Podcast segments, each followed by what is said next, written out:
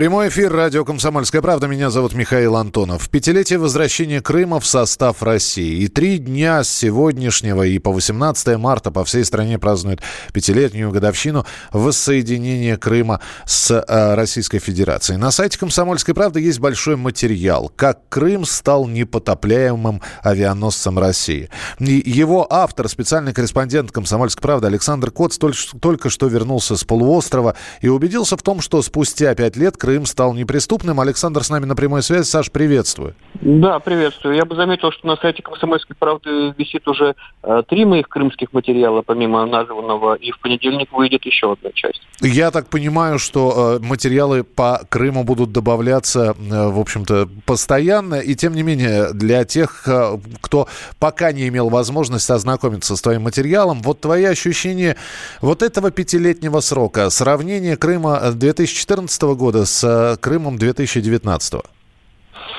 Ну, конечно, Крым преобразился. Преобразился внешне, начиная с э, того, что теперь э, на э, полуостров ведет красавец мост, и заканчивая тем, что э, в Симферополе э, построили огромный аэропорт, который по дизайну и функционалу фору даст, ну вот я вам честно скажу, любому европейскому курортному э, аэровокзалу. То есть это современное здание из э, стекла и стали, совсем всем необходимым внутри действительно поражает воображение. Ну, естественно, это дороги, чего не было раньше. Это, это трасса Таврида, которая ведет э, из Керчи в Севастополь через Симферополь. Это объездная вокруг э, Севастополя. То есть э, масштабные инфраструктурные проекты, они видны, и, и как бы тут никаких вопросов нет. А другое дело – это настроение самих крымчан, потому что спустя пять лет я обнаружил э, неприятно для себя некое, ну, если не разочарование, то такое, знаете, недовольство. Э, видимо, вот эта вся эйфория схлынула, э, которая была пять лет назад, и э, крымчане столкнулись с жесткой российской действительностью. Если при Украине, ну, там, прямо скажем, был бардак и в области бытовой, и в области законотворческой, то сейчас за пять лет потихонечку наводили порядок, закручивали гайки, появилась, естественно, куда же без нее старая российская бюрократия, и люди, конечно, немножко так э, приуныли, потому что если э, при Украине можно было все решать за взятки, то теперь такие фокусы э, не проходят, и в плане э, регулирования, в том числе и бизнеса, стало намного тяжелее. То есть это на самом деле обычная для России картина, и Крым просто становится еще больше похож на а, среднестатистический а, российский регион, но жителям, которые к этому не привыкли, приходится а, как-то ломать себя и сживать себя в себе Украину. Ну, я думаю, что это стандартная ситуация для э, любого региона, не знаю, Российской или Федерации, или вообще любой, для любой страны. Когда идет бардак, говорят, когда же этот бардак закончится, когда начинается правовое поле, ой, как раньше было при бардаке, вроде бы и неплохо. И тем... Ну да, и при, при этом людей спрашиваешь, ну а что, в Украину обратно хотите? Они говорят, не-не, вы что, вот особенно в ту, которая сейчас, что с ней творится, никто не хочет, и а, до сих пор по всей социологии, по любым выкладкам, будь то государственные социологические службы или независимые, более 90% крымчан ну, уверены в правильности своего выбора, и, по-моему, там 89% и сейчас проголосовали бы за воссоединение с Россией, учитывая, что пять лет назад за это проголосовал 81%. Ну и самый главный вопрос, аж буквально на минуту, обороноспособность, да, то есть вот э, непотопляемый авианосец, насколько Крым да, защищен?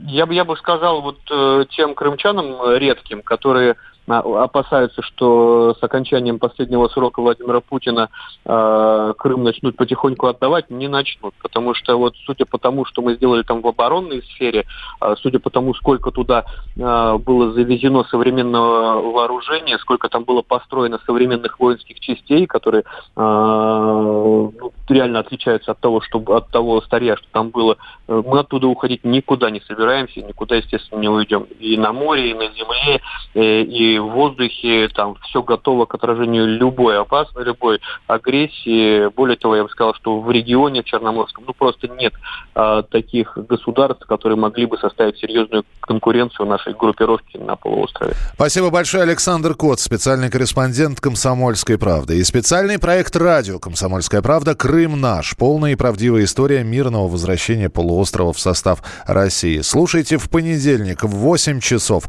по московскому времени. В 8 часов вечера имеется в виду. В 20.00. Не пропустите. Еще одна тема, которая в течение нескольких дней обсуждается, обрастает подробностями. В московской трехкомнатной квартире на Ленинградском шоссе была найдена девочка. Она практически ничего не говорила, жила среди гор мусора и экскрементов, и это при том, что у нее была мама. Все подробности в нашем материале. Трудно поверить, что в современной Москве могла случиться такая жуткая история.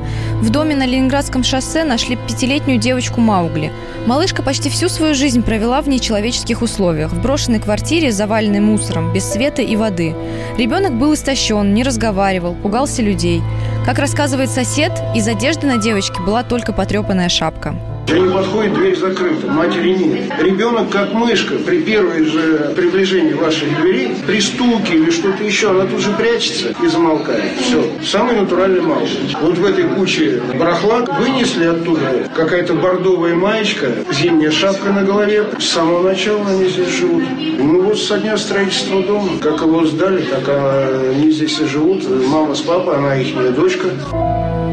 Девочку госпитализировали, у нее обнаружили педикулез и сильный отит. А в шею ребенка вросла пластмассовая резинка для волос. Ее удалили хирургическим путем. Мать девочки задержали на следующий день. Большинство знакомых хорошо отзываются о ней. По их словам, она всегда нормально выглядела и опрятно одевалась. Между тем, некоторые соседи считают, что несколько лет назад у нее могли возникнуть психологические проблемы, возможно, из-за ухода из семьи гражданского мужа. Она стала сторониться знакомых и перестала гулять с девочкой. Домой женщина также никого не пускала, и соседи даже не подозревали, что ребенок находится один в пустой квартире. Случилось с человеком. Она очень, видимо, боялась, что у нее отнимут ребенка. Она не могла, видимо, его достаточно хорошо содержать. Запах шел. Ну, я на седьмом этаже живу. Ну, запах был постоянно какой-то. У них же проблемы там, что-то им там воду отключили, что-то, какие-то были проблемы с квартирой, да, за долги. Ну, мало, ну, ребенок, извините, там что-то, какой-то запах идет. Что такое безобразие, никто предположить не мог. Никого на порог она своего дома не пускала в последнее время. Я вообще там ни разу не была. Поэтому мы не знали, что, что там происходит. И мы думали, что действительно действительно девочка где-то находится либо в специализированном учреждении, либо где-то. Сейчас ребенок находится в отдельной палате инфекционного отделения детской больницы. С врачами девочка уже подружилась. Но, конечно, адаптироваться к нормальным условиям жизни ей пока непросто. Валерия Лысенко, радио «Комсомольская правда». Мама девочки Ирина Гораченко находится до мая под стражей. В суд уже подано заявление об ограничении родительских прав. А судьба ребенка интересует очень многих. Что с ней будет? И, насколько известно, на прием в отдел соцзащиты обратились родственники. Родная тетя, двоюродный дедушка и жена двоюродного дяди, которые желают взять опеку над найденным ребенком. С семьей они на протяжении последних лет не поддерживали отношения. Вот теперь органам опеки решать, что будет дальше. С нами на прямой связи корреспондент «Комсомольской правды» Анастасия Варданян. Настя, приветствую. Да, добрый день. Действительно верно, что объявились родственники, и они одни из претендентов на то, чтобы э, оформить опеку над ребенком. Но дело в том, что э, до того момента, пока не закончится предварительное следствие, а это э, 10 мая, решения принимать не будут. Ну, кроме того, кроме родственников, есть желающие среди э, москвичей. Это люди, которые мечтали бы иметь детей, у которых нет своих детей, а также это довольно известные, популярные, ну, известные опекунские семьи, которые имеют очень большой опыт работы с детками приемными, в том числе с детьми, которые там имеют проблемы и некоторое отставание в развитии. Поэтому э, обещают очень тщательно, а, в том числе и детский омбудсмен, отнестись к выбору семьи и не спешить с а, принятием такого решения. Настя, спасибо большое. Корреспондент «Комсомольской правды» Анастасия Варданян. И Ребенок, э, говорили, что социально не адаптирован, но это не совсем так. Но психиатры рассказывают, что ждет брошенную в захламленной квартире девочку в будущем, насколько вот эта вот ситуация могла повлиять на ее психику. И сможет ли она абсолютно социализироваться и адаптироваться к нормальной жизни. Об этом многие специалисты сейчас делают заявления, и э, в частности в нашем эфире вы также сейчас услышите подобное заявление заявление. Людмила Полянова, психоаналитик, кандидат социологических наук, уверена, что полностью психологически восстановиться девочке уже невозможно. Безусловно, от этой проблемы избавиться нельзя, к сожалению. Это не значит, что нельзя отказываться от помощи, коррекции. То есть улучшить мы можем попытаться, если будут работать очень хорошие специалисты. Но то, что было искажено в течение пяти лет формирования психики человека, абсолютно нормализовать нельзя. Это, знаете, как слоеный пирог. Если первый слой начинки испорчен, то весь пирог будет уже с душком. Мозг человека развивается постепенно, и есть закономерности развития. Если до года с ребенком не разговаривали, постоянно проговаривая то, что должна делать мать, то мы уже упустили огромный этап развития. До трех лет идут навыки социализации, дальше идут навыки коммуникативных взаимодействий. То есть это все было нарушено. И восстановить, как мы можем сейчас объяснить ребенку, который не понимает, что ему объясняют, что он может и должен делать. Мы продолжим через несколько минут. Поговорим про отечественное кино и про отечественный футбол в прямом эфире. Темы дня. Магеллан прошел вокруг света за три года, и его знает весь мир. Фок и паспорту потратили 80 дней, и про них написали книгу. А с нами это можно сделать всего за полчаса. Знаменитые путешественники в прямом эфире расскажут, где побывали, что увидели и через что пришлось пройти, проехать, проплыть и пролететь. Совместный проект «Радио Комсомольская правда» и Русского географического общества «Клуб знаменитых путешественников». Отправление каждый четверг в 12.05 по Москве.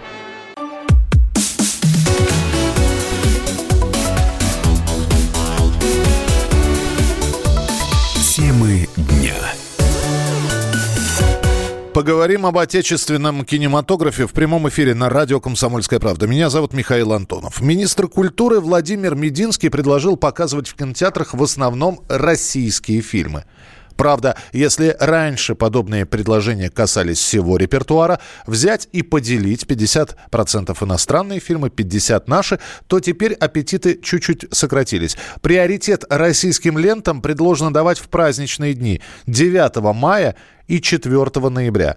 Надо делать упор на продвижение и показ российского кино. Сказал министр и отметил, что традиционно особый акцент делается на зимние каникулы и надо также расставить приоритет на праздники 9 мая, а также в праздничные и школьные каникулы и 4 ноября. При этом Мединский рассказал, что почти 70% зрителей в кинотеатрах отмечают улучшение качества российского кино год от года. А его сборы за три года увеличились в три раза. Давайте мы проведем сейчас голосование. Представим, что действительно начнут сокращать голливудскую продукцию, французскую, итальянскую, ну, в общем, иностранную продукцию в угоду российского кино. Вы вообще за ограничение показа иностранного кино в пользу отечественного или против. Если вы за ограничение считаете, что голливудских засилье фильмов огромное количество, поэтому надо это все дело прекращать, 637-6519. Если вы напротив и зритель вправе решать, что ему смотреть, хорошее голливудское или не очень хорошее отечественное, или наоборот, 637-6518. Итак, вы за ограничение 637-6519, если вы против ограничений 637-6518.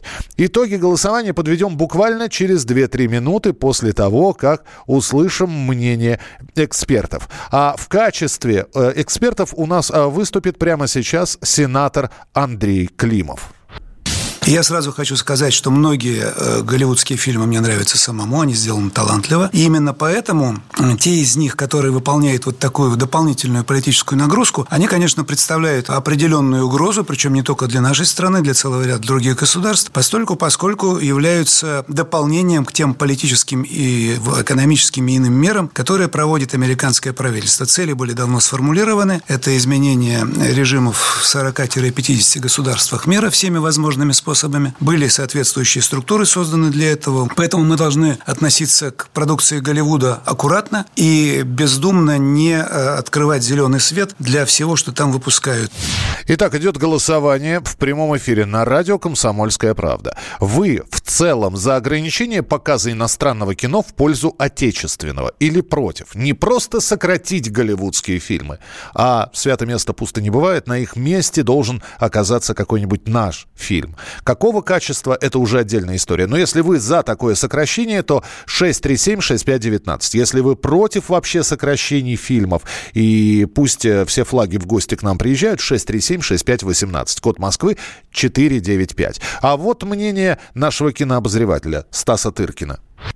Кино всегда было идеологичным. И запретами, я считаю, разумеется, ничего достичь нельзя, только наоборот усиление интереса можно вызвать э, к Голливуду таким образом. Американцы – это чемпионы в кино. Вот если кино назвать спортом, они как бы чемпионы мира. Как известно, Сталин отправлял Григория Александрова вместе с Сергеем Эйзельштейном в Голливуд набираться опыта, чтобы потом сделать свою идеологические комедии «Волга-Волга» и все прочее, и образ Любови Орловой просто это калька голливудских звезд и так далее, и так далее, вплоть до движения вверх, которое абсолютно голливудский фильм. И, так сказать, это огромный бизнес, и, конечно, ничего не будет. Никаких запретов, я уверен, не будет в обозримом будущем, если мы, конечно, не станем Северной Кореей. Это был наш кинообозреватель Стас Тыркин. Я просил в течение двух минут голосовать. Вы за ограничение голливудских фильмов и их замену в пользу российских. И то ли пятилетняя годовщина присоединения Крыма к России еще на волне патриотизма, патриотизма. Э, итоги голосования следующие. 82% позвонивших сейчас считают, что голливудское кино нужно убирать и на его место ставить наши фильмы. И э, лишь 18% говорят о том, что ничего трогать не нужно. Ну, а мы продолжаем, и на этот раз футбольная тема. У нас а, в прямом эфире наш спортивный обозреватель, журналист «Комсомольской правды» Андрей Вдовин. Андрей, я тебя приветствую. Добрый день. В эти минуты э, идет э, очередной тур чемпионата России по футболу. Я напомню, что одна игра уже прошла. Оренбург на своем стадионе обыграл московское «Динамо» с минимальным счетом 1-0. В данный момент играют, э, сражаются между собой Урал и ЦСКА. А впереди нас еще сегодня, вот через час ждет встреча Рубин-Ростов, а вечером посмотрим на Тульский Арсенал, который выйдет против Красноярского Енисея. В целом, по ожиданиям вот от этого очередного тура, потому что я, я так понимаю, что после этого тура мы уйдем на небольшой перерыв, потому что начинаются отборочные игры на чемпионат Европы 2020 года. Совершенно верно. Но э, сегодня как раз вот э, такое превью к основным событиям тура. Основные матчи состоятся завтра. Я напомню, что завтра сыграют э, Спартак и Зенит против Краснодара. И вот это вот как раз будут матчи, определяющие в борьбе за чемпионский э, титул. Извини, Андрей, не, была небольшая потеря звука, и получилось, что Спартак и Зенит выйдут против Краснодара играть вдвоем. Я, Спартак с Зенитом играет, а Краснодар с, э, с кем будет встречаться? Э, Локомотив Краснодар. Локомотив Краснодар, да, действительно, шикарный календарь и шикарные игры, которые хочется... Да, да, завтра большой футбольный день, все ждут, э, причем на трибунах Спартака ожидается Массимо Каррера. Э, я напомню, тот, тот самый главный тренер, бывший главный тренер Спартака, который был уволен по ходу сезона с большим скандалом, но за которого прям болельщики стоят горой. И э, э, вообще служба безопасности Спартака, насколько я знаю, сейчас в таком большом напряжении, потому что если завтра Каррера окажется на фанатских трибунах, то на этих фанатских трибунах могут вспыхнуть беспорядки. Э, беспорядки против э, руководства московского клуба. Так что вот ждем не только футбольных событий, ждем каких-то еще и событий в болельческой среде. И очень коротко про голосование, про, как, про то, как распределились команды в четвертьфинале Лиги чемпионов. чемпионов. Жеребьевка прошла. А, наиболее интересная пара, наверное, Манчестер Юнайтед-Барселона? Да, причем Манчестер Юнайтед в этой паре э, считается аутсайдером. Вообще очень-очень э, ровная жеребьевка. Все раскиданы, есть, в каждой паре есть аутсайдеры, в каждой паре есть фавориты. Спасибо большое. Андрей Вдовин, журналист «Комсомольской правды» и наш спортивный обозреватель, был в прямом эфире. Песни Виктора Цоя могут исчезнуть из приложения iTunes и Google Play. Прощай, группа крови, не скучайте, алюминиевые огурцы и доброй ночи, последний герой. Судятся правообладатели, а страдать всем нам. Дело в компании «Музыкальное право». Они владеют правами на песни артиста с 90-х годов, хотят больше денег. Кстати, с компанией «Музыкальное право» в свою очередь судятся наследники Виктора Цоя. Но на данный момент это «Музыкальное право» требует удалить хиты с обоих сервисов. Ближайшее слушание пройдет 20 марта. И, как нам рассказал адвокат, доктор юридических наук Александр Трещев, наследники вправе распоряжаться песнями Цоя. Они их могут оставить как для публичного, так и личного пользования. Но на данный момент правообладателями э, и э, э, гарантами прав на эти песни являются не наследники, а компания «Музыкальное право». Но давайте услышим Александра Трещева, защитника, адвоката и доктора юридических наук. Здесь очень простая история. Авторские права по действующему закону сохраняются при жизни автора и исполнителя всю его жизнь и 70 лет после его смерти. Поэтому, если у Виктора Цоя были наследники, то они вправе судиться за права, которые принадлежат теперь в ходе наследования ими имущества и личных неимущественных прав. Поэтому, да, именно они, как правообладатели, имеют право распоряжаться песнями Виктора Цоя в своих интересах. Они могут их отдать для общего пользования, пользования, а могут этого не делать. И если их уберут из iTunes, значит, но они в любом случае будут в интернете. Сегодня вероятность блокировать сайты, которые распространяют незаконную информацию или музыку, проще простого, не нам даже трудиться. Ну и, конечно, действующее законодательство позволяет не только закрывать какие-то сайты, но и привлекать в том числе и к уголовной ответственности за нарушение авторских прав. Итак, песни Виктора Цоя могут исчезнуть из iTunes и Google Play, но пока-то они там, вы знаете, что делать. Здравствуйте, девочки. Здравствуйте, мальчики. Смотрите на меня в окно И мне кидайте свои пальчики, да Ведь я сажаю алюминиевые огурцы а На брезентовом поле я сажаю алюминиевые огурцы а На брезентовом поле Три чекотских мудреца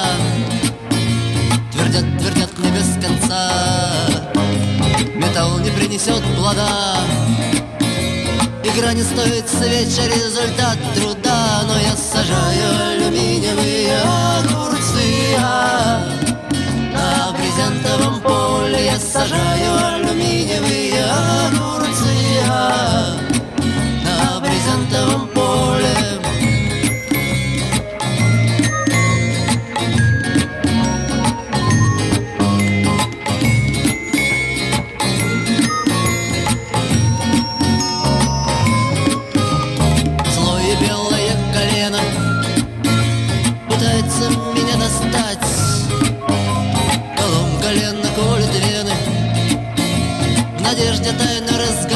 зачем я сажаю алюминиевые огурцы. На брезентовом поле я сажаю алюминиевые огурцы. На брезентовом поле кнопки, скрепки, клепки, дырки, булки, вилки. Здесь тракторы пройдут мои и упадут в копилку, упадут туда, где я сажаю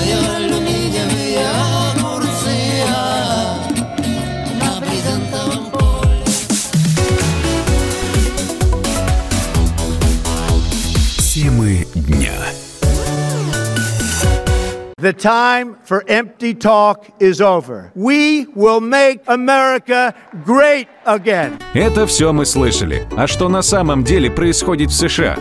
Реальные новости, курьезы и события, которые нигде, кроме Штатов, случиться не могут. Как они там за океаном вообще живут? Разбираемся в программе «Не валяй дурака Америка» с Марией Берг и Александром Малькевичем. Слушайте и звоните по понедельникам с 12 часов по московскому времени.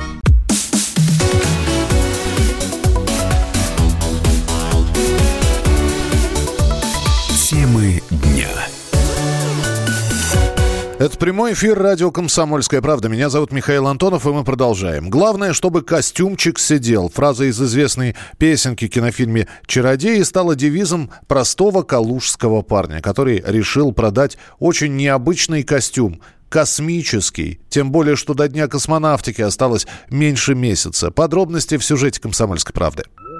На сайте yula.ru появилось необычное объявление. Продается костюм космонавта 500 тысяч рублей. В комплекте сумка космонавта. При ближайшем рассмотрении оказалось, что раритет раньше принадлежал Юрию Усачеву. Космонавт носил его на МКС во время миссии 18 лет назад. Костюм 100% настоящий, говорит продавец раритета Михаил. Этот костюм, который был на орбите, просто сохранил его ради коллекции. И мне этот подарок сделан был от человека, который как раз занимался вот этими шарлами, ну, вот этим всем. Через родственников мне досталось. По словам Михаила, костюмы из космоса вернули на американском шаттле. Дело в том, что экипировку отработавших космонавтов обычно топят вместе с грузовыми кораблями в океане. И шаттлы были единственной возможностью вывести с МКС что-то из вещей. Костюм был Михаилу дорог и даже вдохновлял, но вмешались жизненные обстоятельства. Этот костюм меня радовал, меня заставлял там что-то придумывать, еще что Ну, прикольно, когда ты просыпаешься, а тебя манекен в космическом костюме. Вот. А сейчас просто дошло до этого, что как бы нужно что-то земное. Владелец утверждает, что желающих купить раритет очень много, несмотря на высокую стоимость. Звонят помощники олигархов и готовы ехать за костюмом в Калугу. Между тем, получив столько славы в СМИ, Михаил решил сделать широкий жест – подарить костюм Усачеву совершенно бесплатно. Я на самом деле вообще не против э, как бы подарить Юрию Сачеву. Вот сейчас какое-то будет мероприятие, там музей космонавтики, да, там еще что-то подарить бесплатно. Юрий Усачев от внимания СМИ уже отвык. Все-таки из отряда космонавтов ушел еще в 2005 году, и о костюме он узнал от журналистов. Очень хорошо. Пусть он продает за сколько хочет. И он такую мне прям рекламу сделал. Друзья мои, нет, мне не нужен этот костюм. Если он хочет его продать, пусть лучше продать и использует на благотворительность эти деньги. Если уж такой шум прошел. Вот это будет, наверное, самое лучшее решение. В итоге костюмы Михаила купил не бедный человек, попросивший не называть его имя. Раритет будет передан в музей. Андрей Рябцев, радио «Комсомольская правда». Земля в иллюминаторе Земля в иллюминаторе, земля в иллюминаторе видна. Как сын грустит о матери, как сын грустит о матери, Грустим мы о земле, она одна. Продолжается прямой эфир. Почему расстались Ксения Собчак и Максим Виторган после пяти лет брака? Сначала были различные домыслы. Э, сначала не та, ни другая сторона не подтверждали расставание, и все-таки оно состоялось. Об этом Ксения и Максим сообщили у себя в Инстаграме. О причинах развода до последнего момента ничего не было известно, пока Ксения не пришла на передачу «Секрет на миллион». Этот секрет на миллион несколько месяцев будоражил страну. О чем сейчас шепчутся за твоей спиной? Боже мой. Впервые Ксения Собчак признается, почему рассталась с Максимом Виторганом. Любовь прошла? Хороший вопрос. Кто первым заговорил о разводе? Я вообще человек очень верный. С кем будет жить их общий сын Платон? То есть вещи важнее вот этих всех любовных страстей. Дети точно важнее. И кто сейчас в ее сердце? Я, в принципе, вот как против таких формулировок увела из семьи. Мне кажется, никого увести, это же мы не про козу говорим. Секрет на миллион Ксении Собчак. Ну, Лер, ну ты так говоришь, как будто там люди вообще никогда в мире не разводятся. Разводятся, конечно. И что, и никогда эти, эти разводы не случаются из-за того, что человек встретил кого-то еще? В субботу в 17.00 на НТВ. Говорят, что новым избранником Ксении Анатольевны стал э, режиссер Константин Богомолов, который высказался впервые, наверное, про Ксению Собчак. Он в своем сериале «Содержанки» снял свою бывшую жену Дарью Мороз и Ксению Собчак, и на днях презентовал этот сериал в Петербурге. А, в общем, он был немногословен, э, режиссер Константин Богомолов. Она прекрасная актриса, органичная, естественная и легкая. И все – что сказал Константин Богомолов. Самое главное, что мы так и не услышали главный ответ на вопрос, собирается ли он жениться на Ксении. Это по-прежнему неизвестно.